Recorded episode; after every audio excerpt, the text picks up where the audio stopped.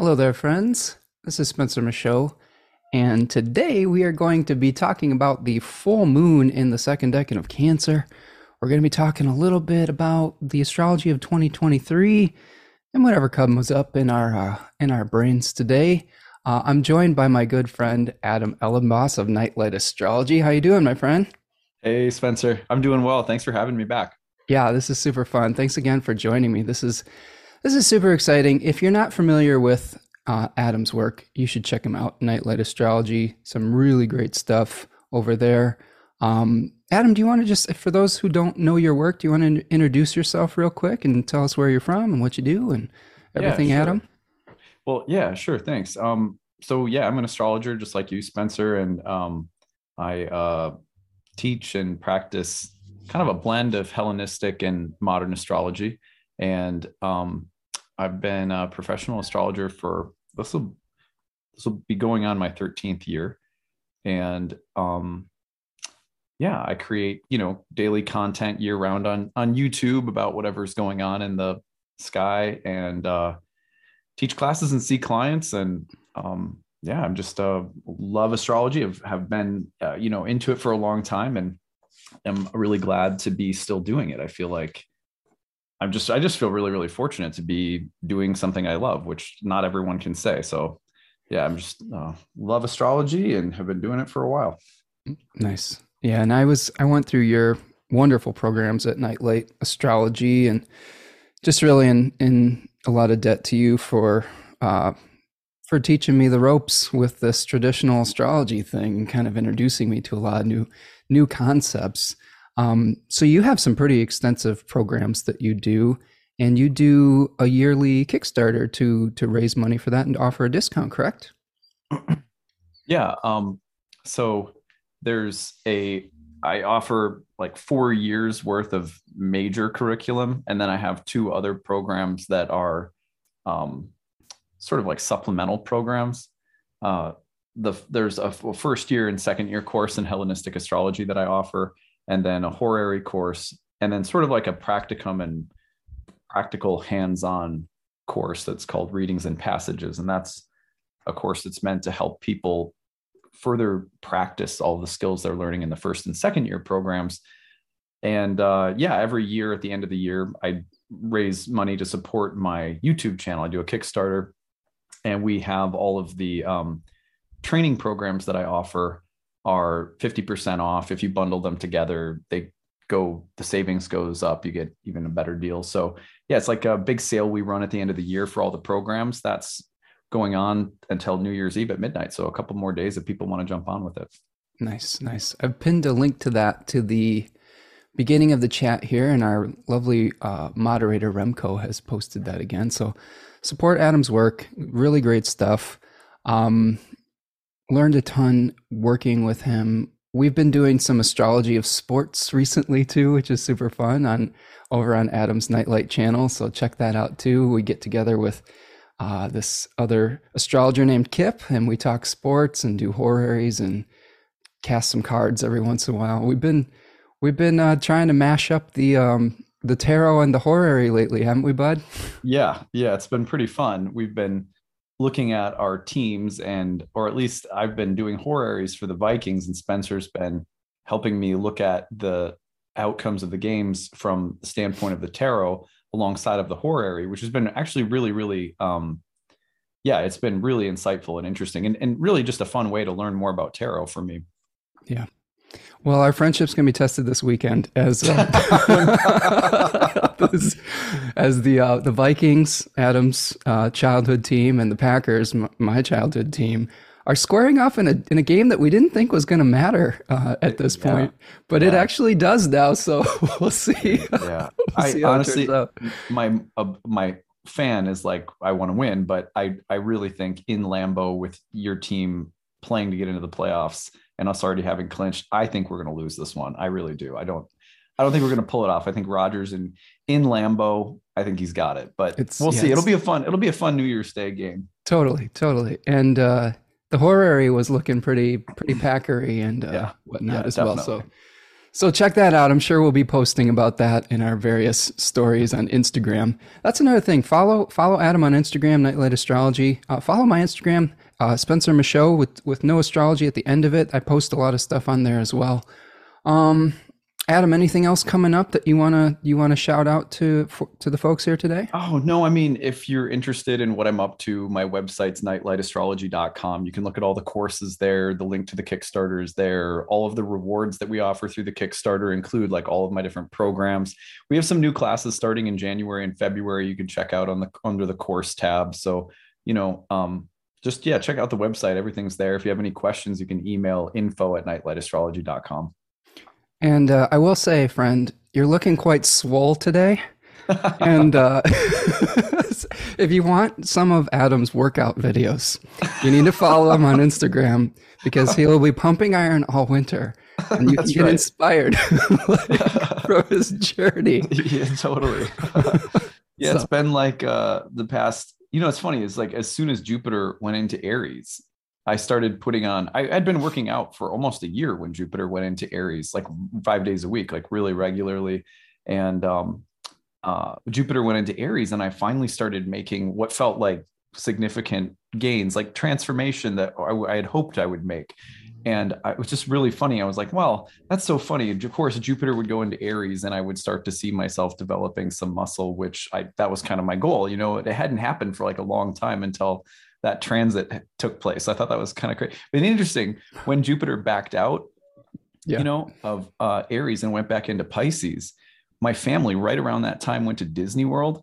Um, it was like such a funny transition, and I just got like bloated and fat because we, just it was like I'm just joking. Like, but then we came back from Disney World, and it really took me you know, getting back on track with my diet, losing a little bit of weight that I put on from just eating like crap for like we were there for like seven days. And then it was just funny because I felt like, oh, I'm I'm hitting my stride again. And I was like, of course, Jupiter's just entered Aries again. Isn't that there funny? Go. There you go. Yeah. I mean, yeah. it's all in the stars, my friend. Oh, was hilarious. I'm hoping that my Jupiter in Aries journey is that my body will just stop being super sore every day from sitting too much. I'm at a I'm at a little bit of a different stage of development right now. yeah, like, yeah, totally. Um, okay, so friends, um, follow everybody on Instagram. Check him out on Nightlight Astrology. Support that Kickstarter. Uh, just a little business before we get rolling here. I do have a sale on my Capricorn Decans webinar. Um, 20% off of that for Capricorn season. You can find that in the store on my website. Remco has been kind enough to post a link to that. Um, make sure you, you like the video, subscribe to both Adam's channel and my own here so we can get the algorithm please the algorithmic gods that we're going to probably you know see more of with pluto and aquarius very soon and um yeah just uh shouting a few people out here adam before we dive right into it and i'll do that quickly we're we're on a little bit of the clock today friends so i'll try to get to some comments but i won't be able to get everything but i appreciate you being in here put those questions in the in the chat box if you can just shouting out some friends here. Devin is here from Portland. KP is here from Cleveland. Marta is joining us from Carolina. Oh, this is Carolina from Mar- from Barcelona, Spain. Welcome, friend. We've got Creating Harmony coming in from South Louisiana. Lynn is joining us from Vermont. Uh, MM Angel is here from Maryland. Remco is, of course, doing moderation work from the Netherlands. This is so much fun. Susanna is joining us from Finland. Kate is here today. Uh, Fionn is here from Ireland. Devin is joining us from Portland. Tracy's here. Good to see all of you, friends. Janet Goodspeed, my good friend Janet Goodspeed. Adam, you should check out Janet Goodspeed. Uh, they make these really beautiful um, tarot inspired jewelry type of oh, things. that's cool. She's really great.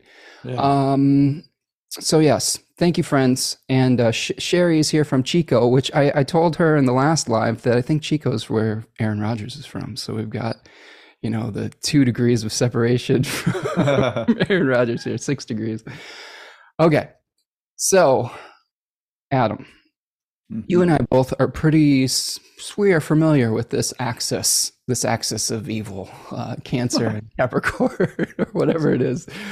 Um, tell me some big picture thoughts about the, the, the, some of the themes that we may be trying to balance with Cancer and Capricorn with this full moon that we're going to be experiencing on January the 6th, 2023, 16 degrees of Cancer. Um, what are we trying to balance out during this period of time? Yeah, well, um, what I I like to notice, you know, with moon cycles, like what's happening right around the important moment, whether it's a, like a new moon or a full moon. So, like, let's say in this case, it's the full moon in Cancer. Um, what's happening right around it? Well, because we could look back at the new moon in Capricorn too, but let's just for let's let's just stick with what's happening right around the the full moon and just after the full moon comes through, you you basically have Mars sitting down and stopping and then turning direct. Um, and to me, the the full moon is therefore about in some ways it's about that turning point of Mars going direct after the long retrograde that's taken place since about Halloween. Um, so I I feel like it, you know, obviously it's going to be different from person to person, but when I one big theme that I would look at would be a sense of cle- like mental, let's say it's mental and emotional health. Let's keep it really simple. If you've been going through a period that has been mentally confusing or frustrating, or there's been, you know, the past couple of months, there's been a lack of clarity, or you've been going back and forth in your mind about what you think or believe or what you ought to do or how to approach something, or you've been, there's a lot of internal debate with Mars retrograde in Gemini potentially on a, on a mental level. What I like about this full moon, it's a strong full moon in its own sign.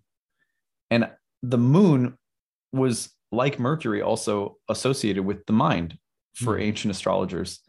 And so I like the idea of clarity that, that there's a light and that there's a, a sense of emotional and mental cohesion and clarity coming about.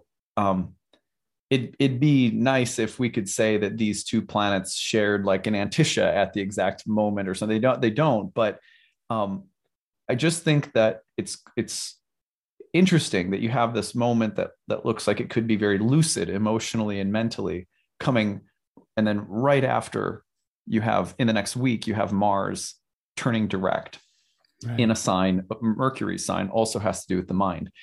So for example um, i had a client uh, recently a cancer rising client and i sort of included this in my horoscopes of the month. I, I kind of um, took something of their story and plugged it into the way i talked about this full moon. They're going through a period of um, they're working with a therapist trying to come to clarity about what to do with a troubled family member. Mm. so it's like they don't you know it's like what, what do i do? How do i act? What's my role uh, with a family member that's going through some really deep dark stuff? Yeah. Um, it would not be surprising to me and i told this client i bet this full moon in early January with Mars turning direct in what would be her 12th house mm. could bring some of that clarity, or at least the beginning of a sense of closure and resolution. I know what I feel, I know what I think. Maybe I have a strategy or an approach for what to do about this complicated situation in my family. So that's just a, a, an example but I, I wonder about like lucidity and sort of if there's been mental turmoil emotional turmoil and confusion or lack of clarity that we start to see that dissipate after this full moon. Hmm. Yeah, and I think that it's interesting that it's a family issue that's coming to a head too, right? With where we, sometimes we associate domestic situations with cancer and maybe more more not necessarily public, but more things with more about work, more about like the the grind, the Saturnian bone and stone, I guess you could call it, versus the the softness of cancer. So kind of trying to I don't know, maybe potentially harmonize or or even hold that paradox. That was one thing I really liked in your class um, and in your on your channel is talking about with op- oppositions, not necessarily having to find the answer to it, right? But being able to hold the the the duality, right? Yeah, um, I, right. It's uh, like, for example, across the Capricorn Cancer axis, you have what was described, and you and I have talked about this a lot before, but um, you have what was described as the gateway of the gods in Mhm. Capricorn and the gateway of man or mankind Right. in Cancer. And so you have the idea of transcendence and death, you know, like leaving the body to transmigrate, you know, whatever different traditions have conceptualized that, obviously. But then you have Cancer, which is really about embodying and c- coming into the world through a mother, through a womb, through a pair, through a family, or something like that. Um, so you know embodiment and being here in this world and this world as a, a, a divine gift or something like that is very cancerian it's very jupiter exalted in cancer Mhm. but the idea of transcendence climb to the top of the spiritual mountain cross the far shore there's a lot of distant remote uh you know like kind of ascensional stuff going on in capricorn as the light starts to rise again from the dark and all of that so really what uh, I think we tend to see, for example, is people who hate religion will be like, well, it's because I want to be in this world. Mm. And people who are religious fundamentalists or fanatics will say, this world is a big problem. We need to set our, our sights on salvation. And so the point of holding the tension of the opposites is to say, well, really, there's a there's a way in which we need both understandings. As we live a human life we need to be able to keep something transcendent in mind but not to the extent that we forget what it means to be embodied. Mhm. so it, how do i hold the, the reality of that tension? Because what we tend to do is we tend to try to collapse into either side of it. And i as someone who was born with the cancer capricorn full moon across that axis pluto just went across my moon and then opposed the sun.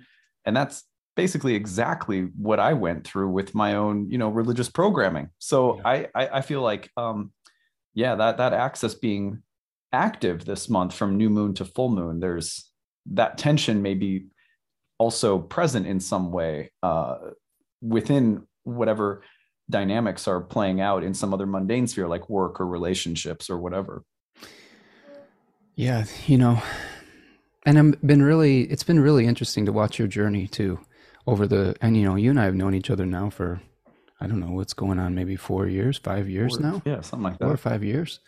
And um, yeah, it's, it's just really fascinating to see like how you've been able to engage with your process and like almost come full circle on some level, which Mhm. is, it, there is a cyclical nature to it, which, uh, you know, as astrologers, I guess we're, we're studying cycles and coming to terms with all of that. You know, what you were talking about sort of brings up something that I was, you know, I've been watching this show on HBO recently.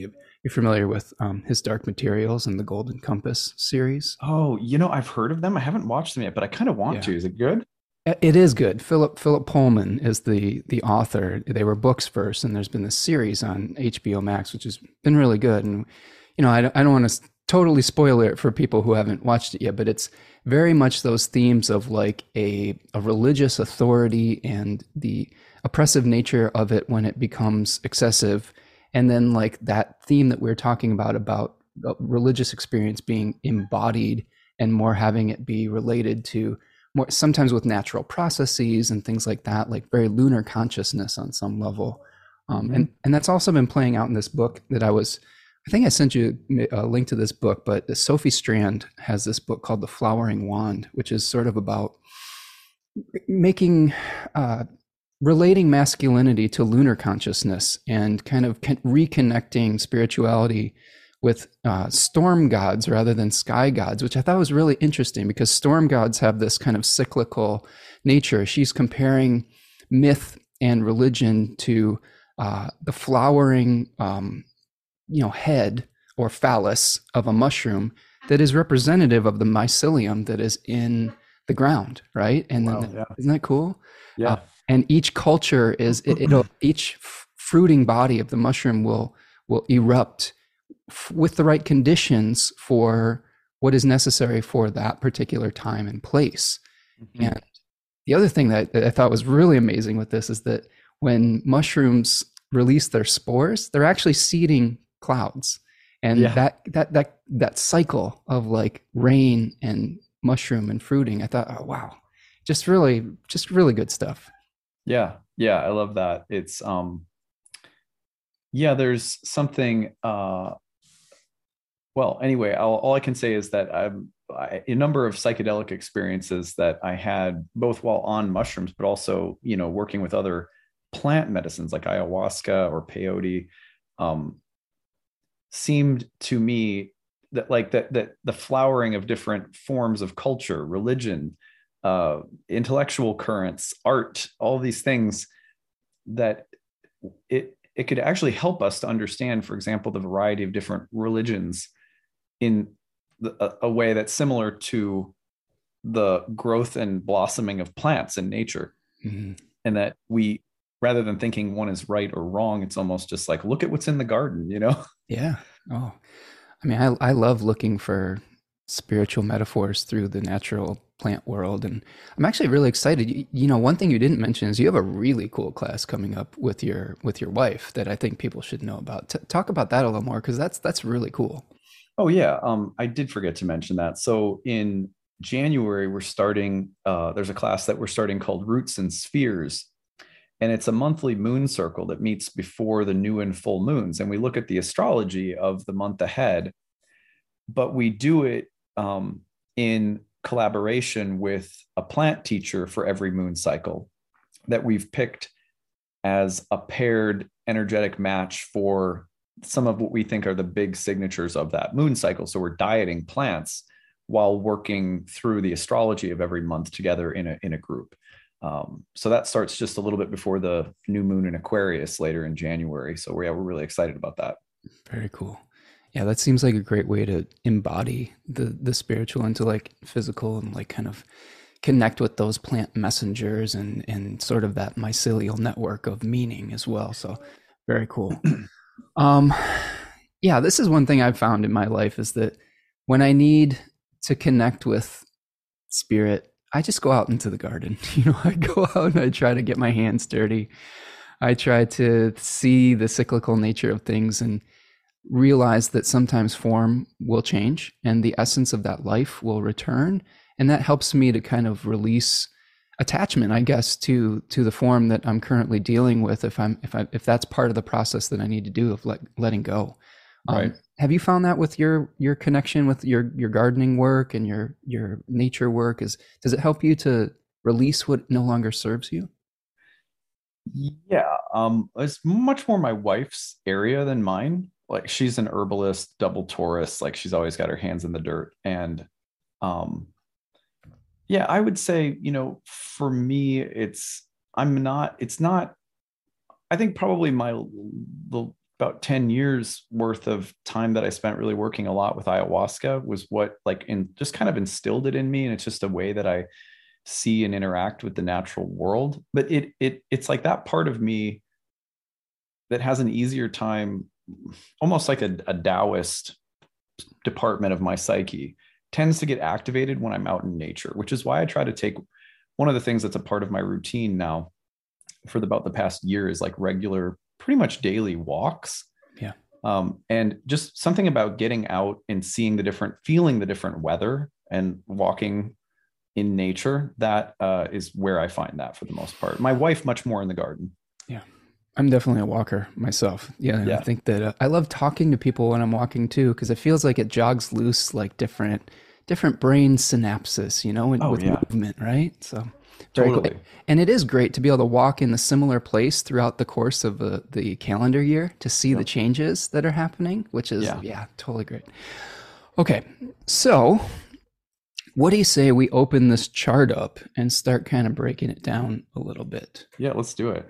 I'm going to take this opportunity to say, friends, if you are here, if you are new, uh, please do us a favor. Please like the video. That's the first thing that you can do. Uh, please subscribe to the channel if you are new.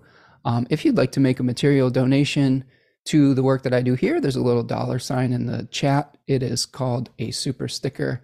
That helps us keep the lights on here. And of course, Adam has his annual Kickstarter going on right now. And you have a link that is in the chat here if you want to support the work that he does and potentially get a significant discount on his wonderful programs. Okay, let me take a look at this chart here. So we're looking at January the 6th, 2023. I'm gonna have to get used to that. Have you said 2022 yet in your like forecasts? Like, uh, I have, yeah. I've, yeah. I, yeah. It's like it's still new. It, it, it, feel I feel like it always takes me a couple weeks before I I don't make the mistake anymore. Yeah, yeah. It's definitely a transition period to get used to that numerological shift there. But this is January 6, 2023, 6:07 p.m. Eastern Time um, make the pro- appropriate adjustment for your time and place. We've been talking about the Cancer Capricorn axes, of course, Capricorn being the house of Saturn. Um, and we were talking about the gates of, of the gods and the gates of men, uh, which are places where the ancients thought that souls would come into and out of physical existence, into in the in the Cancer gate and out in the Capricorn gate. Um, and we are seeing the sun very close to Mercury, a retrograde Mercury at the beginning of the year here at 16 degrees of Capricorn. We're going to have the cazimi of Mercury shortly after. So that's going to be taking place about a day after the full moon. We have Mars turning direct as we speak. Uh, it, it's going to be turning direct within a week of this full moon that we like we discussed earlier. And we have a sextile to Uranus here, like a, a, a little bit of a sextile here to Uranus. Um, Devin in the chat was pointing out we have a few fixed stars that are kind of at play here too. He was talking about the fixed star Vega, which is related to the the uh, the instrument of Orpheus, talking about how that might potentially be, um, if we bring that myth in, staying focused on our goals and, and not looking back and things of that nature. There's another fixed star here that I wanted to kind of highlight. There's one called Rukbat, uh, which is like the knee or the foot of the centaur in Sagittarius, which is at 16 degrees of Capricorn, and that is the the uh, it's talking about stability of the archer. So similar themes where we're having to stay focused on a goal.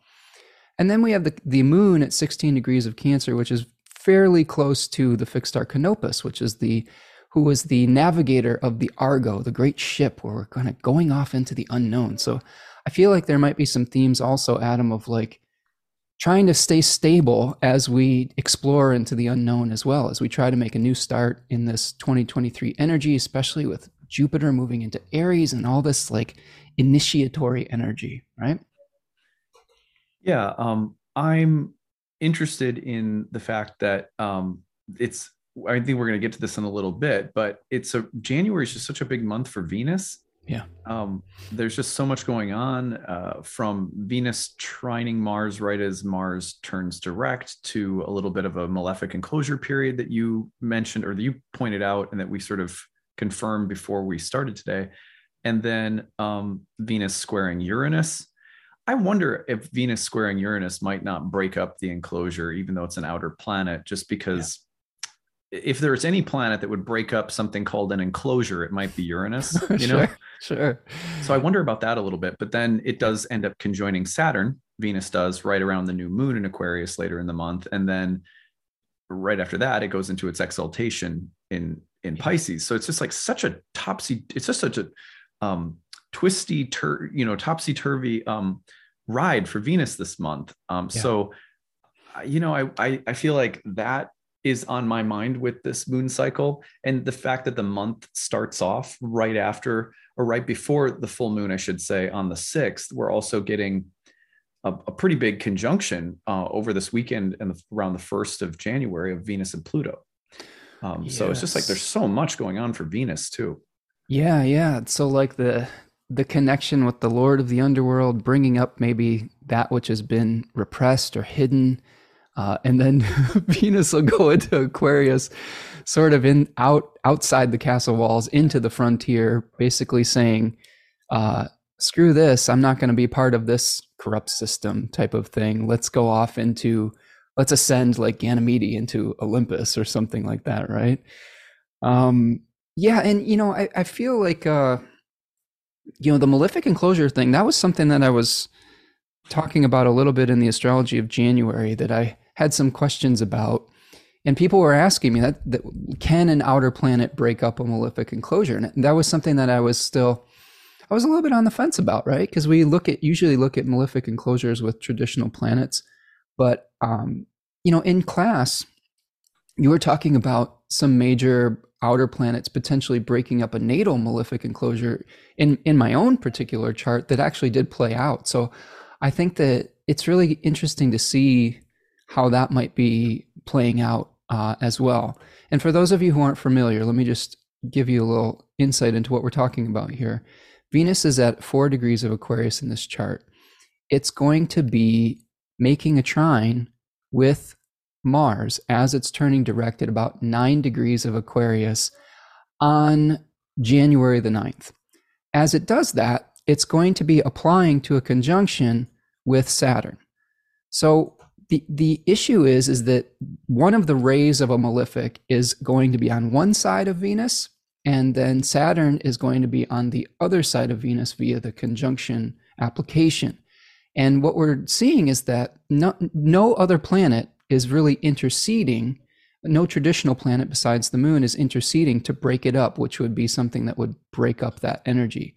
So again, we're probably having a difficult Venus Pluto moment at the what the end of this month, right? December, Adam. Is that when that perfects over the weekend? Yeah. Okay. And then we're talking about the v- Venus Pluto conjunction, right? Right, right. Yeah, that's over the weekend.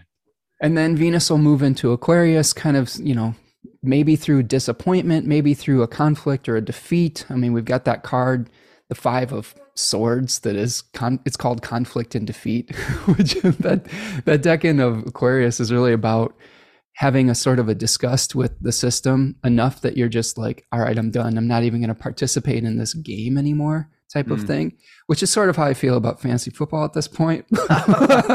like, no, for those of you who aren't hip to where we're at in our league, I'm currently in last place. I was out of the playoffs, and um, most of my draft picks haven't really panned out as, uh, as I hope that they would. Um, of course, Adam is still still I, he, you're still in the points lead. Um, so eliminated you, from playoff contention, but still in, in points lead. Okay, okay. Is that like a consolation prize or something? Like the points the, well, leader? so in, in a no, in a points league, points leader is the champion of the league. You have okay. a, a playoff cup to keep you know it's like a it's kind of okay. like a runner up prize that anyone could still win even if it's pretty much impossible to win points so that you keep people involved you know okay okay yeah so you're like that that grifting deal of like Justin Fields, like uh you don't get yeah, you gonna play him right. this week? like I think so. He's playing Detroit. I feel like we're gonna yeah, I like we're gonna see what happens. I'll just I'll just mess with you, man. Fantasy football, if for those of you who haven't watched the the, the show The League, uh, you'll find a, a lot of humor in that and a lot of like friendly, like chop busting banter that happens through us. And but you know, what do you think about this, Adam? Maybe this is the Venus Pluto conjunction that's coming. Just the revelation of our characters when we're trying to make trades in fantasy football and like, you know, things of that nature. Yeah. I mean, um, you know there's your your true character comes out when you're having fun like i think it's true i think like if you want to know who someone is, go and do fun things with them where maybe there's something at stake, like a fun game or like playing cards. Like if you want to know who my grandma was, play cards with her. That's how I will say about her. Cause she was just an, you know, she was a beast. So well, what I've learned is that Adam is a ruthless fantasy football player and takes it very seriously. That's true. and uh, you know, to be honest, you know, I take it pretty. I'm pretty intense about it too, and I, I believe that you know one of the things that we talked about right after you made that trade, which in in your defense, in your defense, and I won't belabor this too much longer, Fred. I just I'm just messing with you, okay? Uh, I believe that it takes two to tango, and you made an offer and it was accepted. And I believe my first uh, thing that I said to my partner was, I hope that Justin Fields tears his fucking ACL. like right after, like, like, that was my first reaction after that trade went down, um, which revealed something about my character. I think. That's funny. so, so I'm sorry, friends. We're going on this digression rabbit hole here. Um, but uh, I don't truly wish that someone gets injured. But I think that uh, all is fair in love and fantasy football. Right. All right. So moving forward, maybe that will give you a taste of the Venus Pluto energy that is upcoming potentially. Yeah. Yeah. Okay. So now we've got Venus moving into this malefic enclosure. Why don't you talk a little bit about the conjunction of Mercury and the Sun? Um, well, it's interesting because there's a sequence, like a, a a couple of things happening at once. If you go right like the day before the full moon, the sun is trining Uranus. Um, so that's really that's really interesting. The sun in Capricorn trining Uranus in Taurus. You get the feeling of there being a um, anytime that Uranus and the sun get together in a trine, I think it's one of the more exciting it's a it's a little bit like the universe provides you with a really good caffeine high, no jitters, you still get to go to bed at night, you know. Yeah.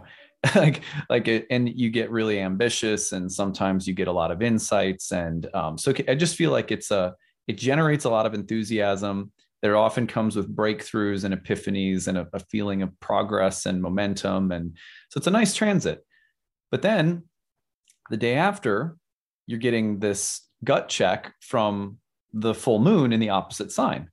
So it's almost as though there's something that we want to do or that we're getting very ambitious about, trying to mobilize our, our energy toward a goal or something like that. And then the full moon wants to check us in the opposite direction like for example i might get really ambitious about something and then my wife says well we have a family commitment on that day so you can't go nuts redoing the garage or just i don't know something like that right. So you just think of the full moon in cancer coming in and providing some kind of emotional reality check or pushback on whatever the sun and uranus are getting really hyped about but then what's happening right after that is then you have mercury going through the cazimi with the sun and then immediately coming into the trine with Uranus that the sun just went through. Yes. To me, that feels like okay, here's a breakthrough followed by some kind of reality check or pushback, followed by compromise and another uh, another moment of breakthrough. So when I when I look at that, I would describe it as a, a little bit of a process. There, there's very supportive, practical um, you know energy with these earth signs and the feeling of forward movement and excitement it's checked by the full moon but then immediately reactivated by the cazimi of mercury at the heart of the sun followed by mercury trine uranus okay so let me just tell a story I want to put up some new storage racks in the garage. I'm so excited. I can't wait to do it. I'm going to make this as mundane as possible. Mm-hmm. Um, well, you can't because your daughter has a piano recital on Saturday. And that will shoot. That was my only day I could do it. And damn it, I really want to do this thing, you know? Yeah. Well, you know, so then I, wife says, well, what, you know, Sunday we were supposed to go and do this other thing, but I could change the plans around and then you'd have Sunday to do it. It's a really stupid, mundane example, but that would perfectly mirror an excited uh, Sun Uranus trine, followed by the gut check of a full moon in Cancer, followed by the Mercury Cazimi and trine to Uranus again. Okay, we've come up with a way of getting it done after all, but temporarily there was a sense that, sorry, you can't do this thing you're really excited to do. Yeah. So a little bit of a back and forth there that's pretty intense, but looks to me like um, sometimes you need that feedback too. Like, well, here's something I'm excited to do. Well, here's some feedback for you about what you're about to do. And then it's like, okay, well, let me adjust a little bit. So I think it's something like that. Yeah, definitely kind of like a, a shakeup, right? Where you you thought you were going to do something one way and then it's like nope here's some more information before you're ready to really go forward. I believe you did you do you talk about this in your channel with with mercury um, i'm sorry with jupiter uh, being hosted by a retrograde mars? Was that kind of the the direction you were going with that too about wanting to to expand but having some more details be in place there? You know i didn't go down the path of because oh, okay so for i did a video today and it was called why am i not note why or what did I call it? Something like let me just look. It was something like why isn't Jupiter in Aries working? you know, like, yeah. like uh, hey, I thought this was supposed to be a thing where Jupiter and Aries. I called it. Why hasn't Jupiter and Aries shown up yet? Because I kept getting messages from people being like, I thought there'd be, you know, this was supposed to be such an explosive transit. Well, the obvious answer is that well, the ruling planet Mars is retrograde, and so let's wait and see what happens when Mars turns direct. I think that's totally legitimate. Sure. But I actually went down a different pathway because I knew I was talking to you today, okay. and I was like, well, you know. Um, I need to like start getting into the decans more, especially because you've yeah. just been illuminating my uh horary practice with tarot lately and i've really liked how you've talked about the decans in some of our conversations related to the tarot in relation to the horaries that i've done so i was like you know i have a feeling that if we look at aries 1 versus aries 2 versus aries 3 which i did in that video through austin Coppock's 36 faces book nice Nice. I have a feeling that you're going to see. Well, first of all, we've basically been hanging out in Aries 1 the whole time Jupiter's been in Aries going back to last May. Right. And so, you know, I just thought, well, let's see what that decan's about. So I was doing my research and I was like, that is kind of like a baby step compared to the kind of individuation and growth and firepower that you see in the second and third decans of Aries as I was reading this. And that was like, let's go down that path. And, you know, um, I'll, I'll try my hand at talking about the decans, even though, sure. as you know, it's not, it's not my expertise, no, no, but this is great. Yeah. So I just thought, well, look, look at what's happening. Once you get from February, late February through May, Jupiter in in the second and third decans also has a lot more aspects. Like mm-hmm. between now and the end of February, Jupiter and Aries really isn't making many aspects to other planets. And at the beginning, it's obviously hosted by a retrograde Mars. Right. Once it hits the second decan late in February, but really the third decan, because the third decan launches with the synodic yeah, cycle reboot of the sun. Yeah. And yeah. it's like, okay, Jupiter's Cazimi and it's hitting into that third decan. Mm-hmm. Um, and then as it goes down those final degrees, you've got Mars and Cancer coming into a square with it. And they both end up all changing signs and creating a T square with Pluto and, and Mars all together. Yeah. And that's kind of like the grand finale of the third decan of Aries. So I was like, I bet that when we think back on Jupiter and Aries, some of the most memorable moments are probably going to be like late February through May of 2023, because that's when we're getting a, a lot of the firepower of, of the second and third decans. So I don't know. What do you think of that? I love this, man. I love that you're starting to bring in the decans. That's so exciting because we're gonna have inspired by inspired by you, my friend. Yeah, well, it's gonna give us so much more to talk about. so it's really it's exciting. Nice. Um, yeah, and just on that note, before I forget, uh, I'm gonna be joining your speaker series. Yes, you are. Yes, I am. So I'm going to be talking about this topic in a little bit more depth on the at the Nightlight um, Astrology Speaker Series, the Winter Speaker Series, on February the 12th of 2023, where I'm going to talk about how to incorporate the tarot into your astrological practice and the decans, but also some of the work that, like you know, that talk was inspired a lot with the talk that you you and I have been talking about uh, checking our horaries with tarot, checking all our divination with it. So yeah, I think that's going to be super fun. So put that on your calendars, friend, and can, make sure that you join us. Yeah. Can I screen share very yeah, briefly? Yeah, yeah. Let me just show people where they can sign up for your talk, if that's okay. okay. So let's see. I don't know if I can. I think it. I have to. I got to make you part host here. Okay. Okay. There we go. Okay. Let's see. Oops. Okay, here we go. So tell me if you can see it. Can you see it on the screen? Yep, we're good. So if you go to nightlightastrology.com and up at the top, if you click on events and then speaker series, you'll see the lineup for our winter speaker series. And um, Spencer gives his talk on February 12th at 12 o'clock Eastern time.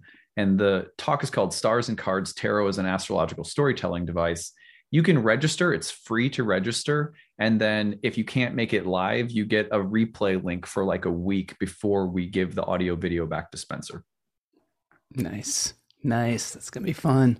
Yeah. Yeah i i went through a pretty epic journey with the decans doing those webinars that i've been talking about on this channel. Like that was there was just a lot of different sources that I brought in, different lenses that I would look at those through. And it, it's really just enhanced my practice quite a bit, you know? And um, I think that the tarot, as far as a visual device, can, um, if you're doing readings for yourself or you're doing readings for other people, you can really see the stories playing out in the cards. And, and, and, you know, that's a good segue because look at the, the two cards that we're dealing with with the full moon.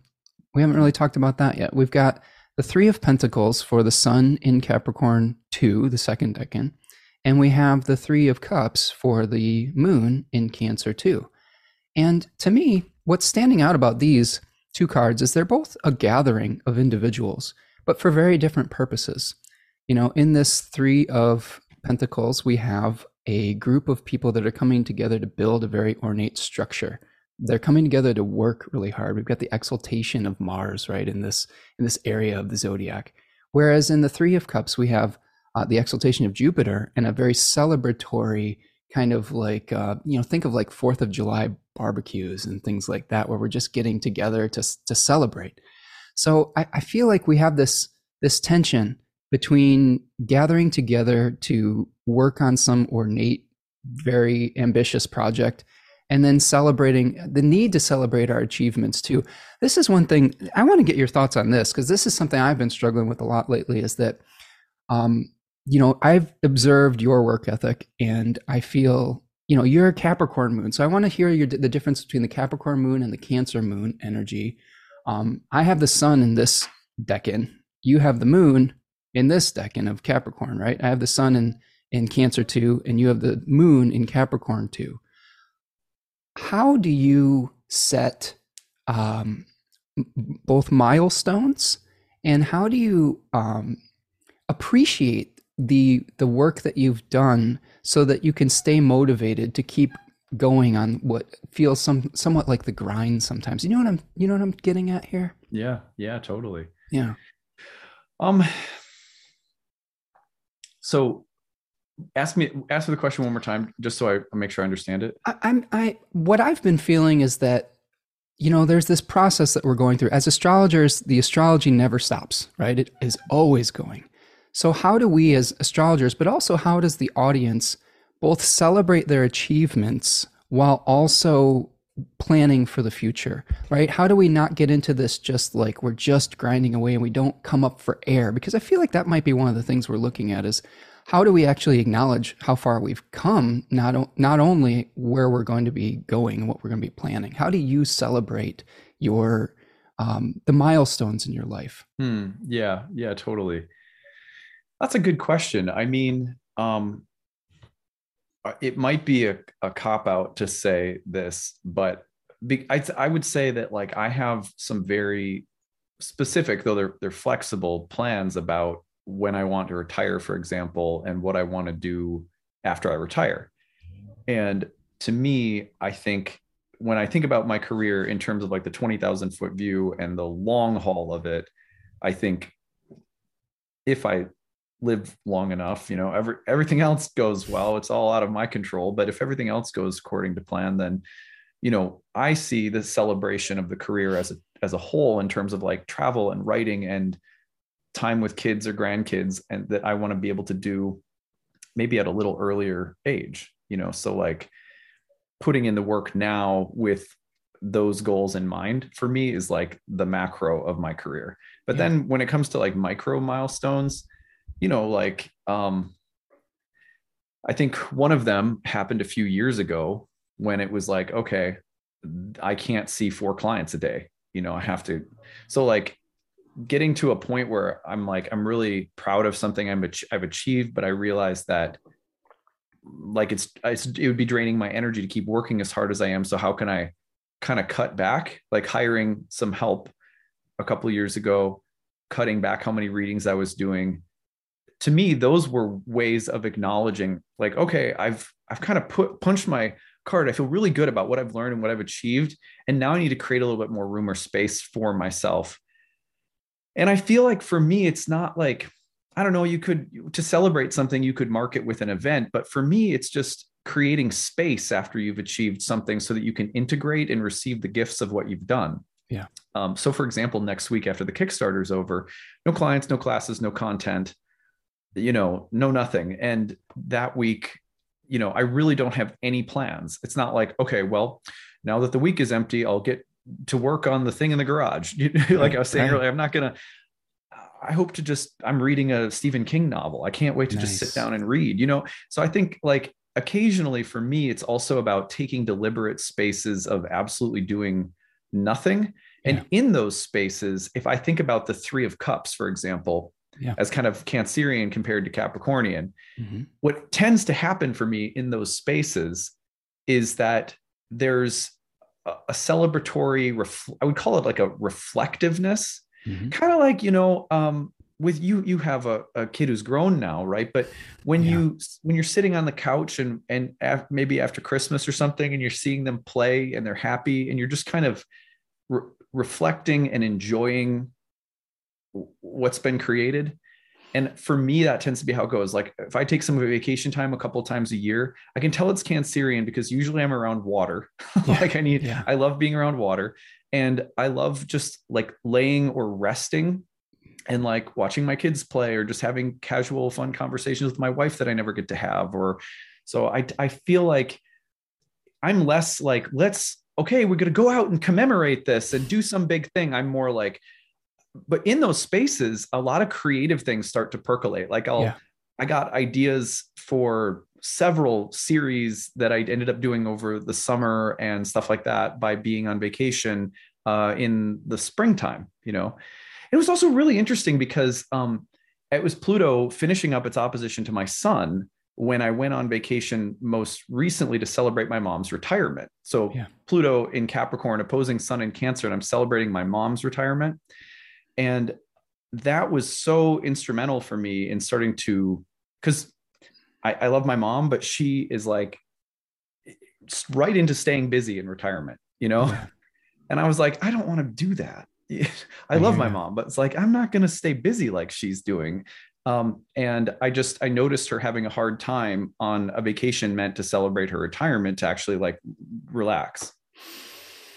That's man let me unpack that because there's a lot of wisdom coming out of there and a lot of thoughts arising within me in reflection. Um, first of all, I will say enjoy that time of watching your little ones like enjoy Christmas time and wanting to like just spend time with you because right. sometimes when they get older, like, I'm gonna go hang out with my boyfriend. And I'll see you later. Yeah. yeah. You know, so I'm at that phase now where you know you know and and i understand. Like young people are are trying to form bonded relationships that aren't with their parents. So we we do have to appreciate the moment and the stage that we're we're in for sure. Um and yes i i i love what you're speaking to about being able to create space for new inspiration to come in. You know full disclosure i tried to take a week off. Like i literally tried to take this week off and I had two live streams, and people booked like what you were saying about you can't do four readings.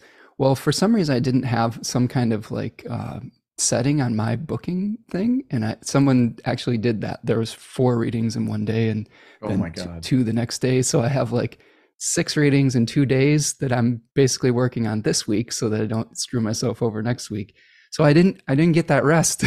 but, yeah. Um, but but I think that it's important, like you're saying, to create that space for yourself to be able to to reflect upon. I think cancer is very reflective, right? It's reflecting upon like what are we doing here? What do what brings us joy? It's the it's the moon, right? Um, and you know this is something that's really fascinating about your version of cancer or your decan with the the third decan of of cancer versus the one that my sun's in, the second decan. Yours is called the overflowing cup, and what is interesting is that it's that liminal space before um, where you might feel a sense of boredom or or ennui before a big breakthrough. So I, th- I thought it's really fascinating to see that you're like you have to pull back, empty that cup out before like the new inspiration comes in I mean, yeah. that's that's just a really beautiful expression of that of that. And and I want to say too, friend, I'm really I really am, I really appreciate your journey because you and I hung out at a astrology conference a few years ago, and I watched you work work your butt off through a kidney stone. you know, like right. Like just like oh God, I feel like I'm gonna die, and you're like I gotta, gotta go give this talk and write these horoscopes. And um, I've noticed that you know I feel like you're striking that balance with like you know family and presence and like things like that at least at least from the outsider's perspective and and taking care of your yourself and your body and like those of things. Can you just speak a little bit more about that transition and that journey? Because i think it's really powerful what you've been going through.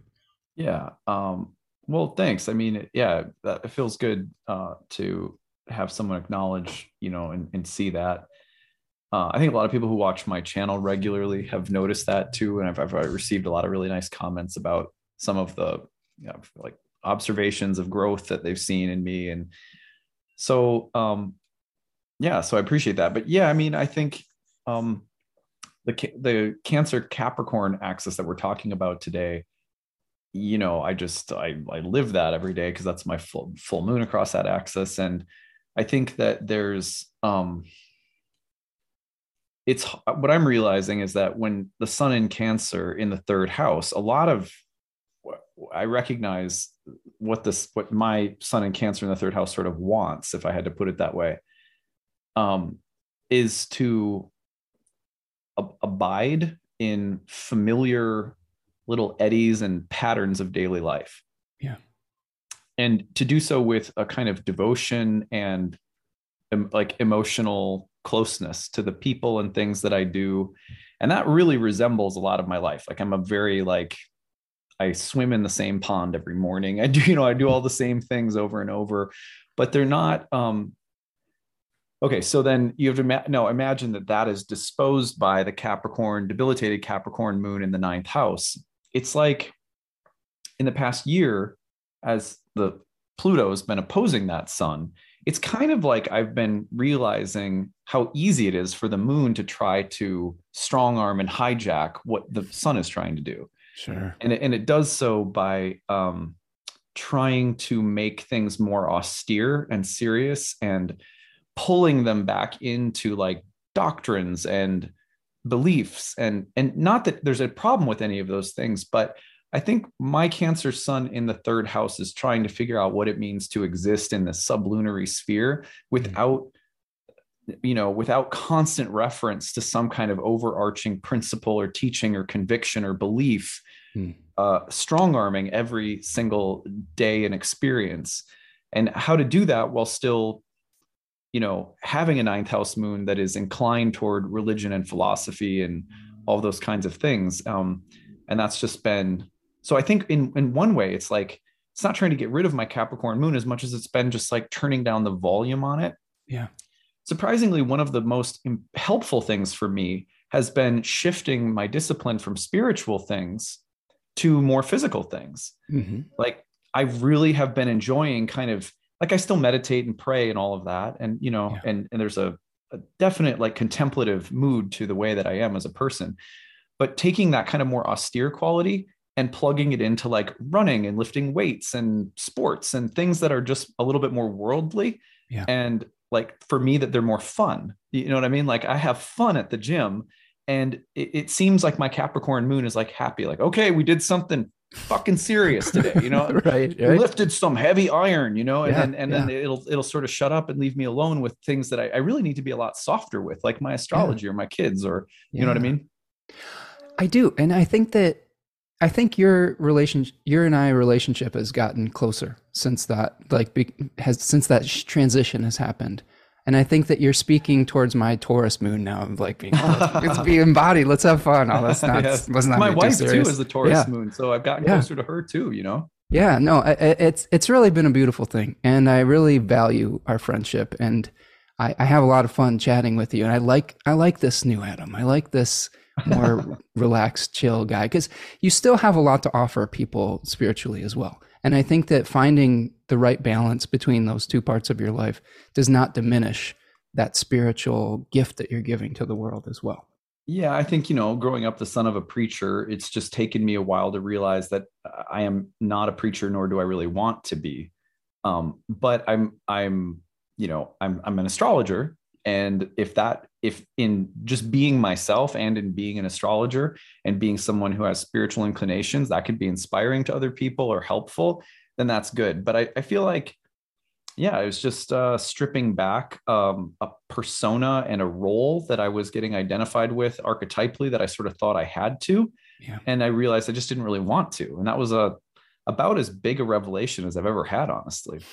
There's there's beauty in that authenticity, isn't there?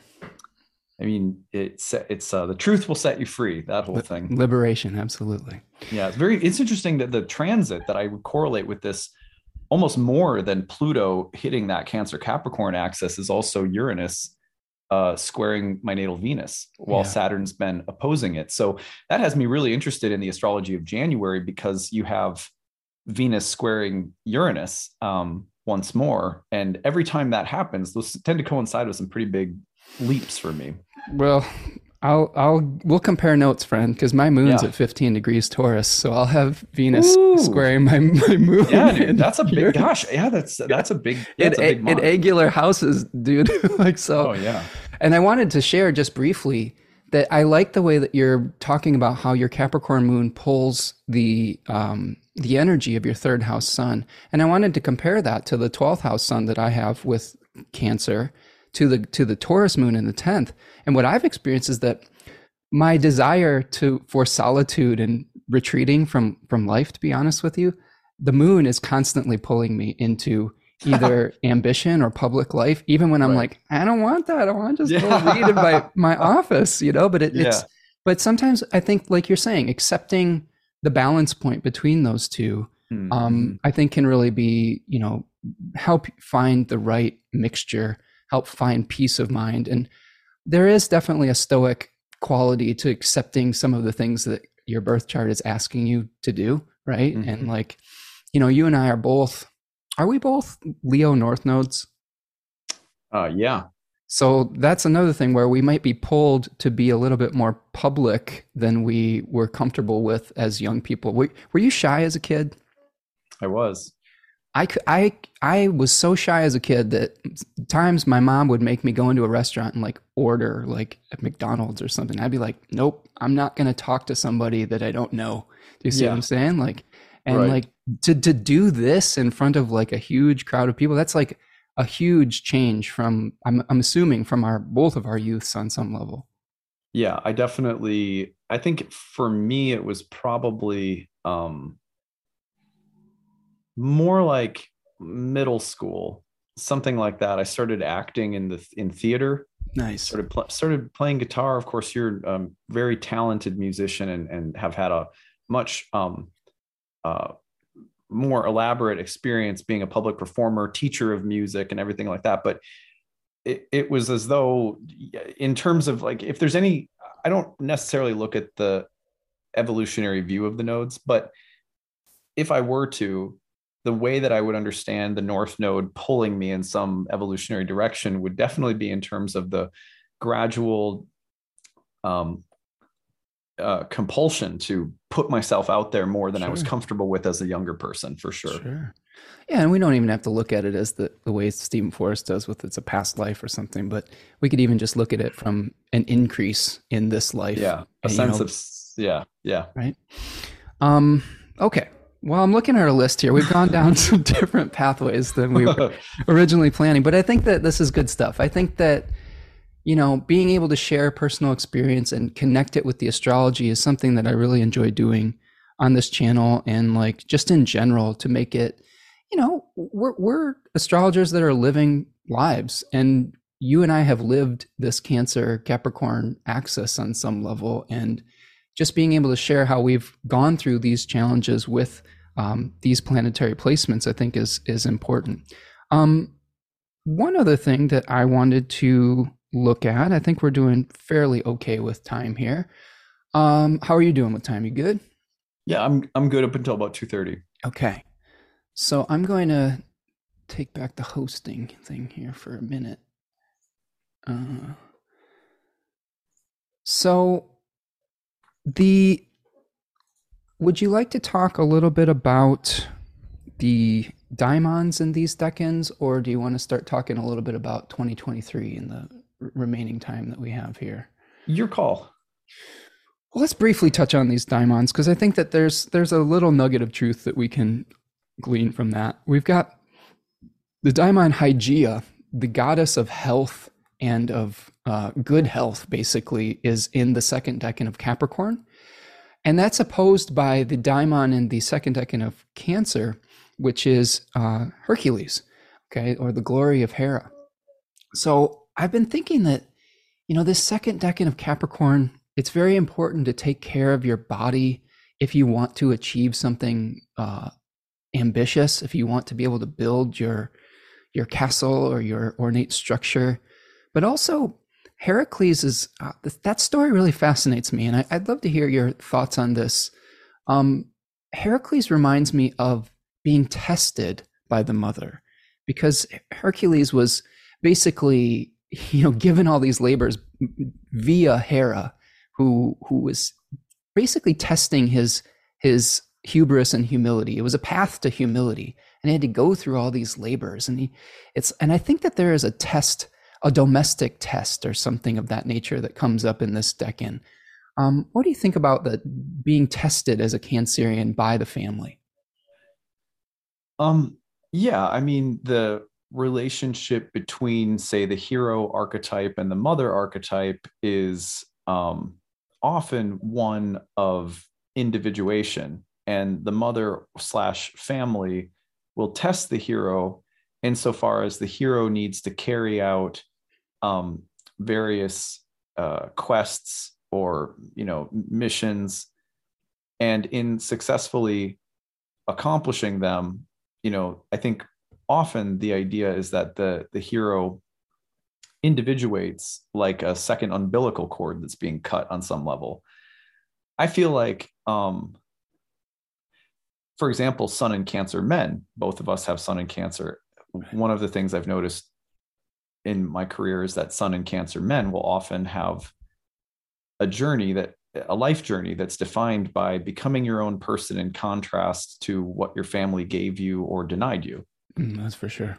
Um, you know, and uh, so I think one of the ways of reading that is to understand that the journey of cancer or even a you know a cancer full moon is often going to be about the the complicated relationship between you know the regressive pull of family that keeps you from individuating mm-hmm. that cannot that's not just literal family or family members or mother but it's the regressive pull for example to go back to what's familiar or safe rather than to break out of your shell so to speak and mm-hmm. um and and grow up or individuate in in some way so it's it, the regressive pull of cancer is a real thing that you know whenever cancer is activated in a, in a transit or whatever it's like how am I separating from the womb and doing so in a healthy way? Because what we resist persists. If I try to individuate in a way that is not thoughtful um, and appreciative, then I'm essentially going to only deepen the entanglement that I have with mm. that regressive force. Um, a regressive force is one that you have to uh, like you know getting bit on the heel by the crab you know yeah. it's like a it, it'll come back and bite you if you don't separate in a way that is healthy for example a lot of modern secular therapy is rooted in the idea that if you go back and figure out who and exactly how you got messed up as a kid you know from your family that if you can sort through that that you'll be healthy and whole but what James Hillman and many archetypal psychologists have noted is that that's not always the best approach to therapy because often what it does is it deepens the sense of resentment and entanglement that people have with the past. And then they start to move through life even more deeply resentful of and hence more entangled with their past. So, yeah. in some ways, to let the past go is not to go back in and sort things out, but to truly just let it go. Yeah be present. Without without blame or guilt or resentment or anything.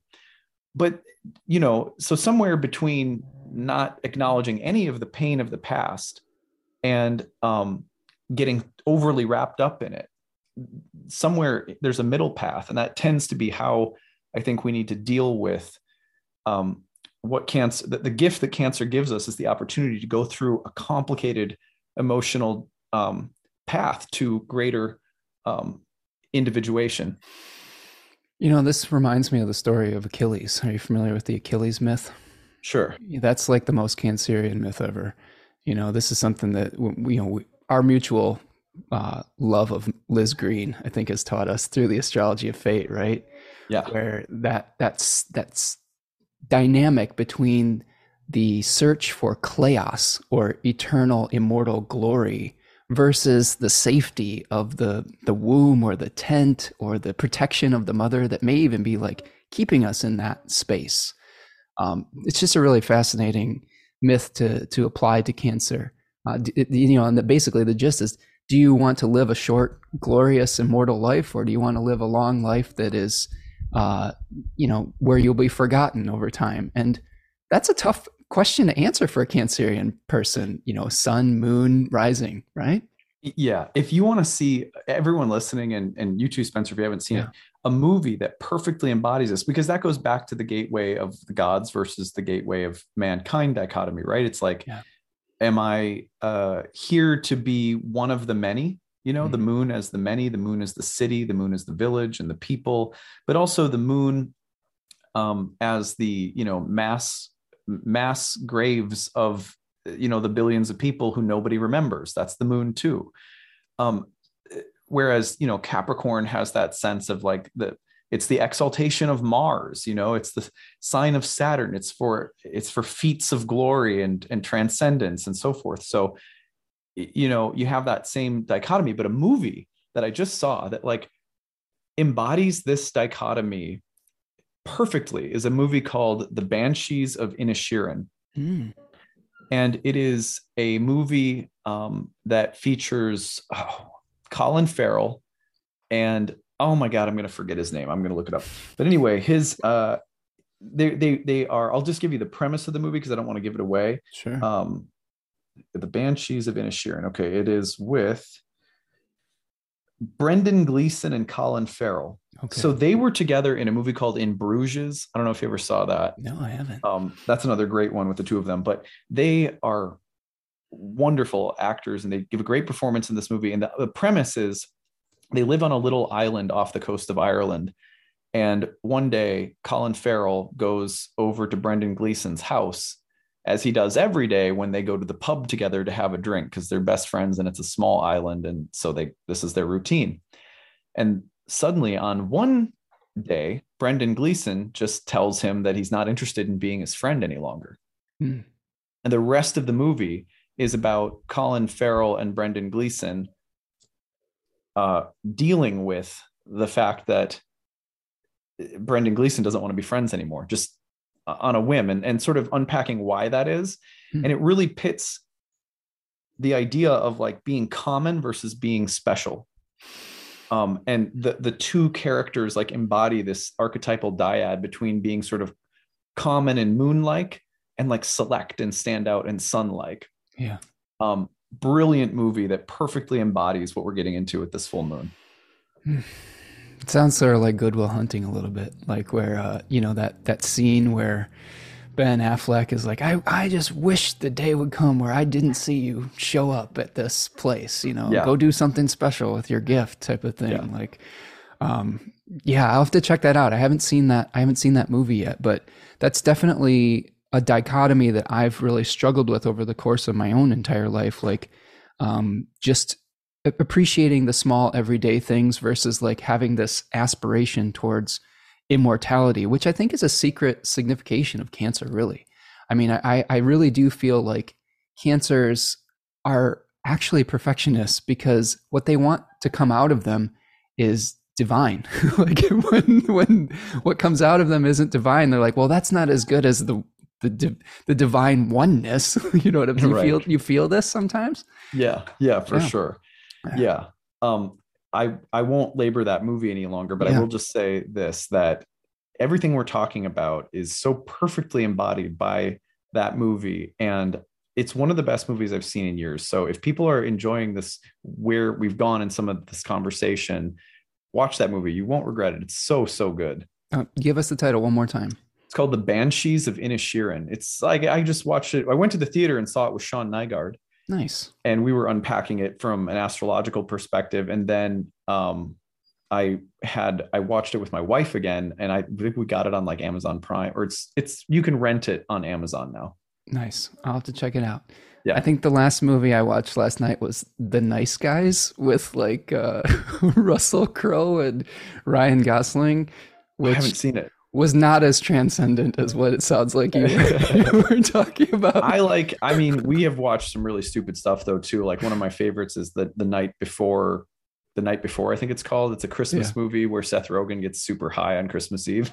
oh, nice. I love Nice. stupid, stupid movies too. I'm so- telling you, friend, you need to check out Letterkenny if you haven't yet. That is my favorite show ever right now. Of like, What a it called? Letterkenny.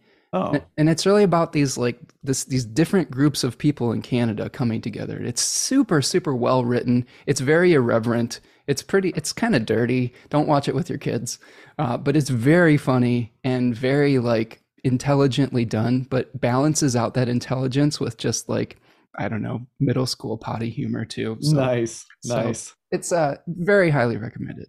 Yeah, that sounds good. Um. Okay. Let's let's let's wrap this thing up. What do you say? Yeah, let's uh so just very quickly um and we won't belabor this point. We're gonna just a couple dates for all of you to remember. The last quarter moon of this cycle is going to happen on the 14th at about 24 degrees of libra.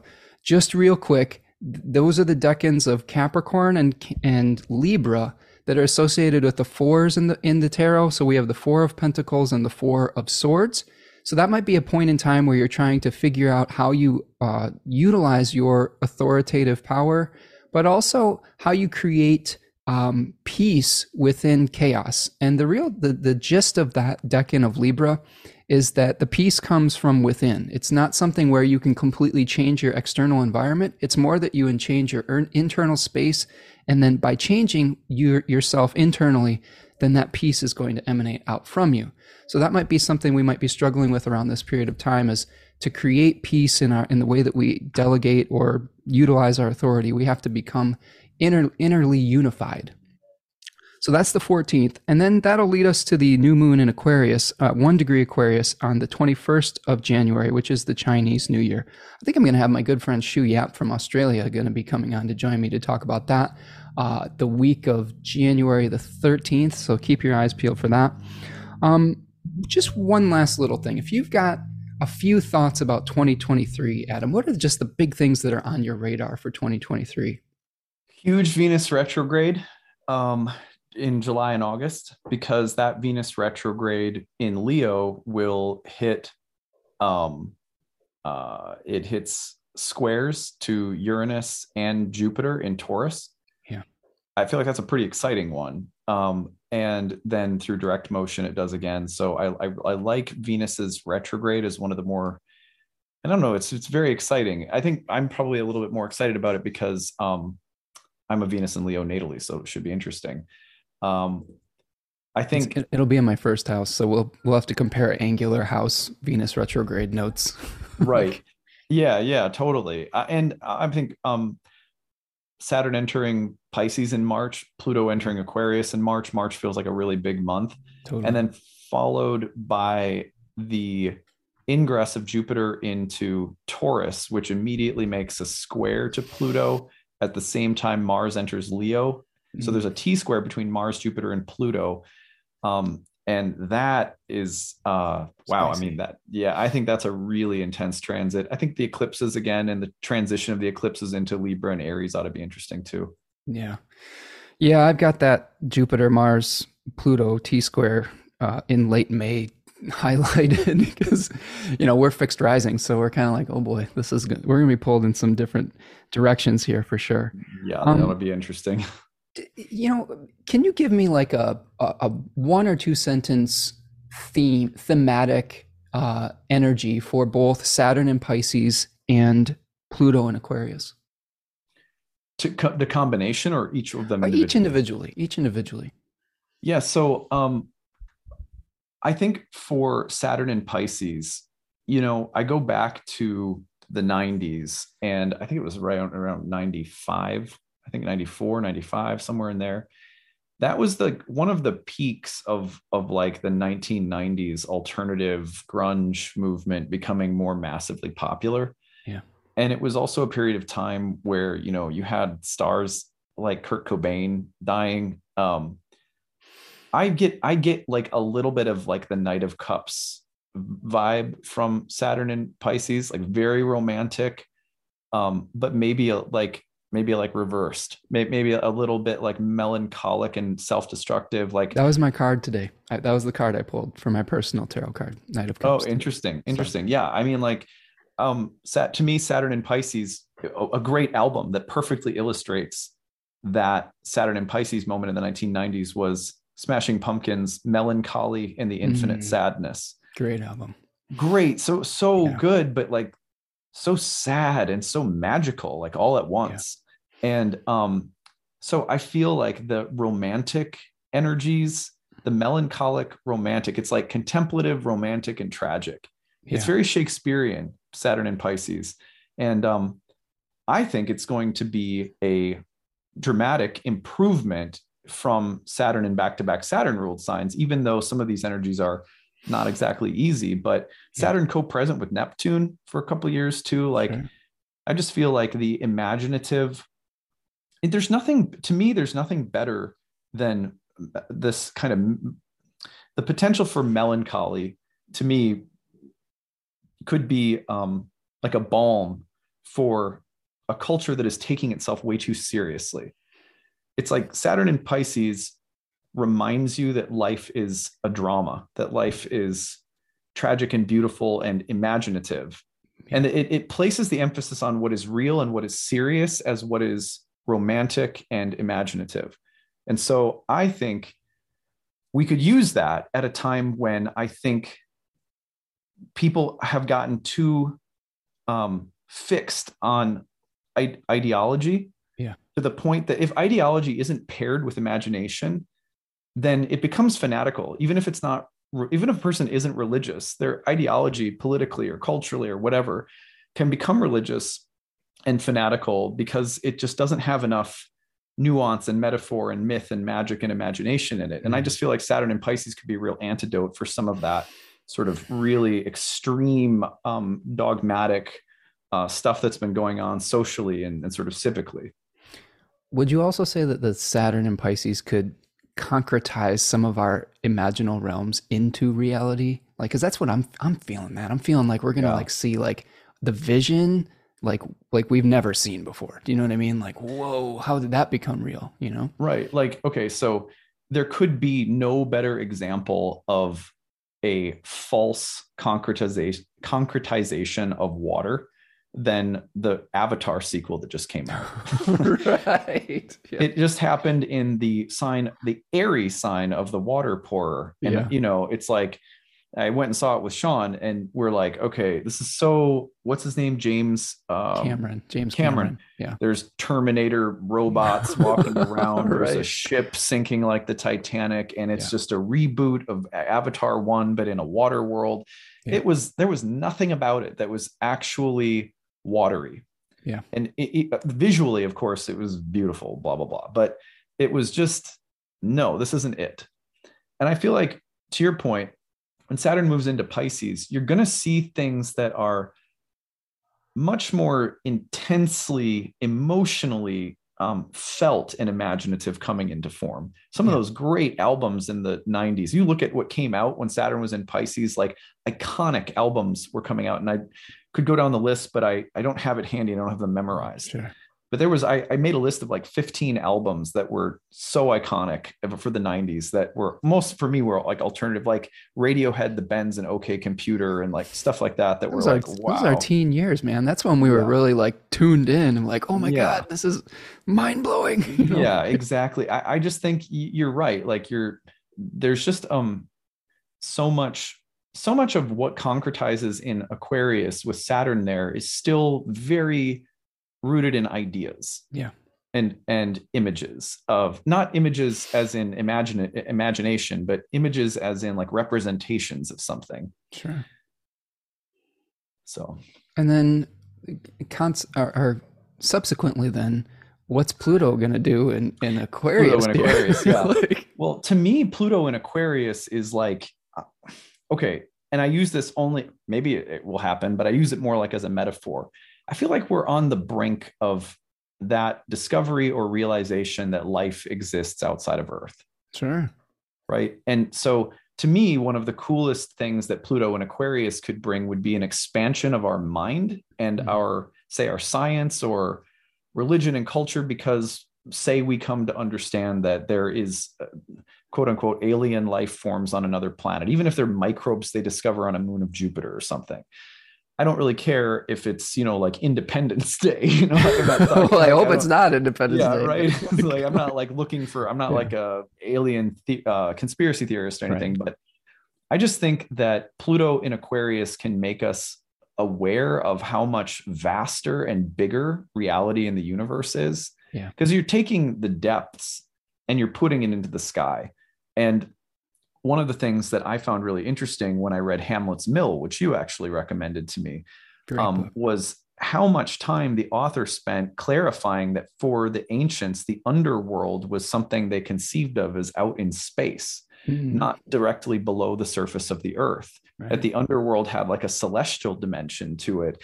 And wouldn't it be interesting if Pluto in Aquarius kind of drove that home to us by making us realize that there are these deep uh, regions of of life and meaning in reality that actually exist more like out there and not so much like the the typical metaphors of like down somewhere in a cave you know yeah. i just feel like pluto being under even for astrologers for us to get a sense of pluto being uh, like the river styx conceptualizes the milky way for mm-hmm. example mm-hmm. like there's so many Uh, so much of Hades was actually in space for ancient thinkers, the deep, dark black of night. Yeah. So to think of the depths as something that's also connected to the sky and outer space to me is one of the most intriguing parts of Pluto going into Aquarius.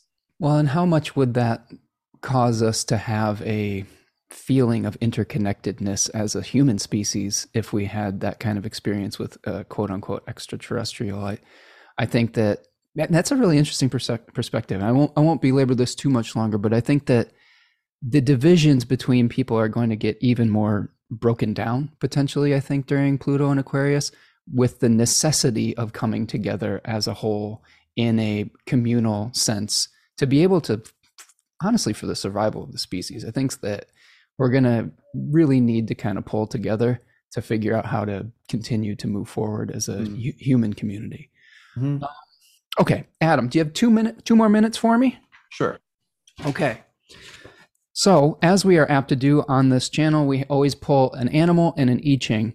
The animal that we got uh, for today was the woodpecker. So, the woodpecker is actually an animal that uh, is a drummer. It, it, drums. So, we talk about the you know melancholy and the infinite sadness. I remember the drums in that "Tonight Tonight" song. It's just oh man, I just Jimmy Chamberlin. I'm reliving it as we're talking about it. Yeah.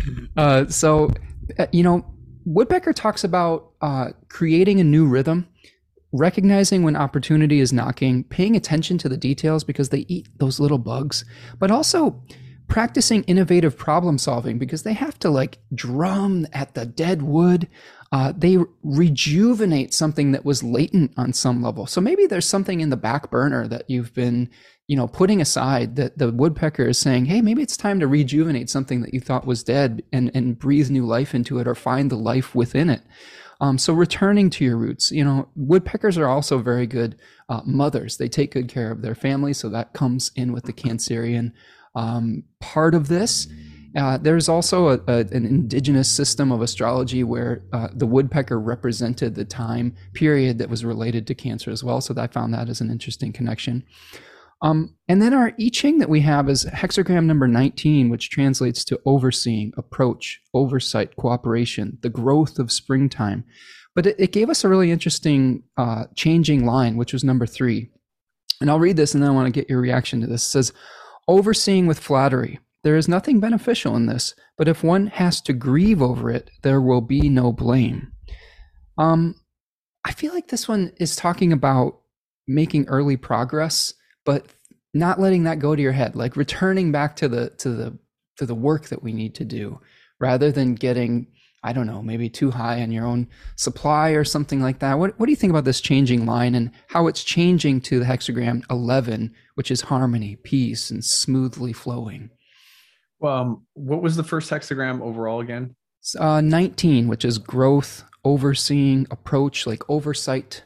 They talk yeah. about growth of spring with that one. Mm-hmm. And could you read the changing line for me one more time just so I can hear it again? Yeah, it says overseeing with flattery. There is nothing beneficial in this, but if one has to grieve over it, there will be no blame.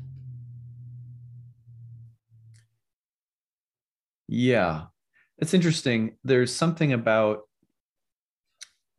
Um, I've sometimes heard that one translated. The title of it as "Noble Calling." You ever heard that translation? No, no.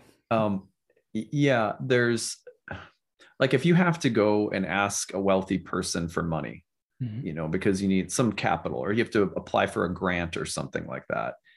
The way that I've always read that particular line, which is translated differently in the one that I use, but it's the same sure. one, is um, basically that um, if you if you need to if you're petitioning for something, let's just call it that, you're petitioning the universe. It doesn't have to be a wealthy person, it's just a, a, metaphor. But if you're asking for something, or you're hoping for something, or you're reaching for something, uh, it's better not to try to persuade whether it's the universe or a person to give you what you want by flattery or by some kind of um, falseness. Yeah.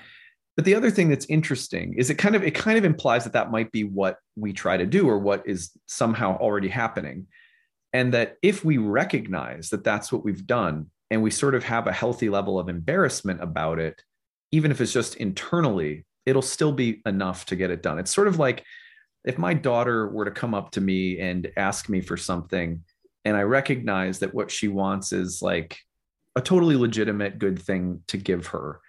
She deserves it, you know, but she's using flattery or whatever. Um, you know, I might say to her, you don't need to do that. You're just, you can go play with that toy that you want to play with like it, you know or you can watch your movie or something like yeah. but you don't need to use the flattery it that line to me feels like don't try to get something done in a way that is manipulative at all because you actually already deserve this thing and mm-hmm. um, but if in the process of having done something like this as long as you kind of recognize like hey i shouldn't have gone about it that way you'll still probably get what you need that feels a little bit like the Venus Pluto conjunction and then Venus moving into a malefic enclosure, doesn't it? yeah, yeah, it could. Yeah, level. I'm really, I just don't know what to think about that malefic enclosure because yeah. I just, I just, when you mentioned it before we started today, was the first time that I realized it was there. I need yeah. to get better at looking for them when I'm doing forecasting because I just, I just don't. I usually look for them when I'm doing horary, but not as much yeah. forecasting. I need to get in like a better habit of doing that, but. I'm really curious. I, I, feel like the two things that okay because like we had a malefic enclosure with venus and saturn and mars in july of 2021 yeah.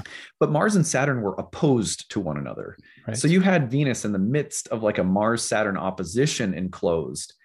It did hit a square to uranus during that time. And when it hit the square to uranus i noticed a bit of a loosening but that was also a really difficult one because it's an opposition. And this one, what's interesting is you have Mars turning direct after Venus hits Mars from a uh, superior trine. Right. And so, like Venus has sort of has the upper hand over Mars, and it's like Mars is actually becoming constructively more benefic as it turns. Then they're configured in a trine, while Venus is going to a, a, little bit of a nicer Saturn in its own sign. So yeah. I feel like this is probably more constructive and beneficial. And it also has the square to Uranus. So my guess is that this is not like the nastiest malefic enclosure. It's, it looks like a more constructive one somehow. I, I agree 100%. I think that, you know, definitely the trine will help. And I do think that we may f- have see some endings though with the with the Venus Saturn conjunction. Like just the the ending of something that you needed to let go of yeah. Uh, you know, I think that that's something I've been talking about with people is like, you know, it's okay to let go. It might be a harmonious parting with Venus and in Saturn on some level as well. Okay, friends. Um, just in just one final thought with this hexagram, you know, and, and I'll, I'll bring up the quote from Giannis Antetokounmpo when he was talking about staying present is is the the path to humility. When you're looking at the past, that is that is you being attached to your ego. When you're looking towards the future and having expectations about what you deserve based on what you've done in the past, that's your pride. But in the present moment, uh, is that's where you find your sense of humility. And I really, I really resonate with that. And that's something that came to mind when I was reading about this line is just staying, staying present um, and returning to the good habits and hard work that got you where you, uh, where you are now today. If you're having some success. All right, friends, that's what I've got for you today. Adam, this was such a pleasure, my friend. This was, we went on so many different interesting rabbit holes today. Like, thank you so much for joining me and for your vulnerability and your stories. I, I really appreciate that, friend. Oh, yeah, man, for sure. It's really fun to talk astrology with you. And I hope everyone enjoyed, you know, listening to our digressions. So. I, I think, I think we did, uh, we did well today. And I think that, um, I hope that people will benefit. Uh, that being said, friends, if you are benefiting from this content, go support Adam's Kickstarter. Um, make sure you make a donation. He's trying to beat the record for last year, and hopefully we'll get to that point. Um, and make sure you like this button, subscribe to the channel, and as always, be kind to one another, especially if you're going through some Venus stuff. And be kind to yourself. It's easier to be kind with other people if you're kind to yourself. So um, that's what I've got. Take care, friends, and we'll see you the next time. Peace. Bye, everyone.